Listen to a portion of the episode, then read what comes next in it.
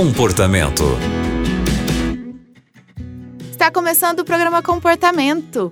Eu sou a Aline Carvalho e você é sempre muito bem-vindo ao nosso programa. Como estão as coisas aí na sua casa? Você está passando por um problema? Enfrentando uma situação muito difícil e parece que nunca vai ter solução?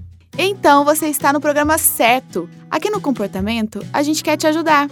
Nós temos profissionais que vão trazer uma nova ideia para a resolução do seu problema, para te ajudar a enfrentar essa situação que você está passando.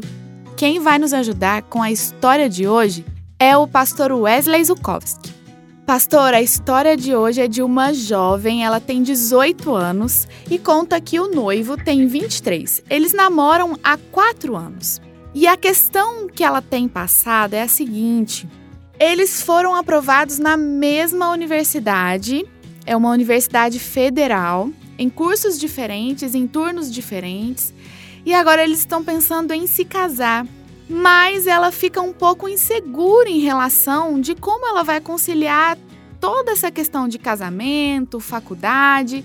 Ela disse que o noivo trabalha, mas não é carteira assinada. Ela ainda não consegue é, trabalhar por conta da carga horária da faculdade.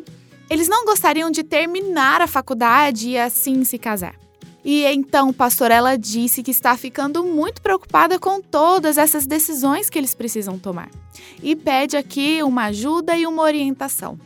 Olá, Aline, que alegria estar mais uma vez com você e especialmente nesse drama, né? Que dificuldade tomar essa decisão.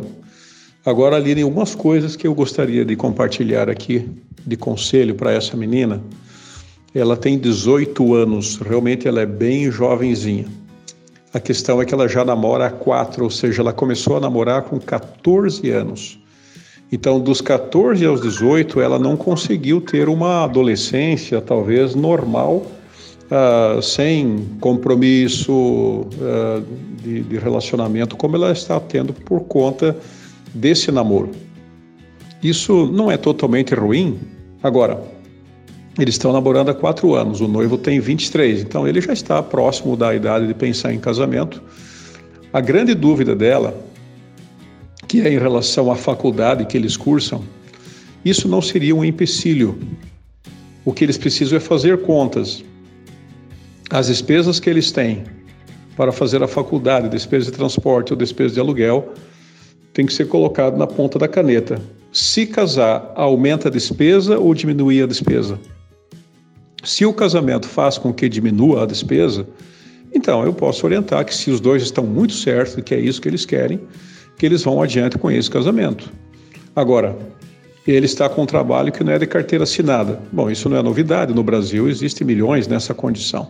E nem por isso significa que vão passar fome.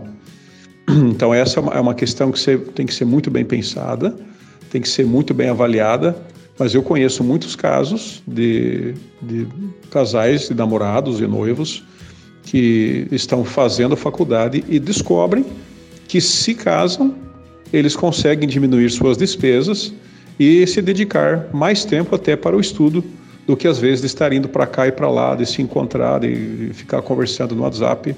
Mas tá aí a dica. Ore, avalie bem, faça as contas. Percebeu que as indicações são a favor do casamento, então se case, assuma essa responsabilidade, lembrando que ela é para a vida toda. Então só pensa bem antes de tomar essa decisão. Que Deus abençoe. Muito obrigada, pastor, por suas dicas. Com certeza ajudou esse jovem casal que escreveu aqui pra gente. E você também pode contar a sua história. É só escrever para comportamento@novotempo.com. O programa de hoje fica por aqui e muito obrigada pela companhia. Você também encontra o comportamento em youtube.com/barra Novo.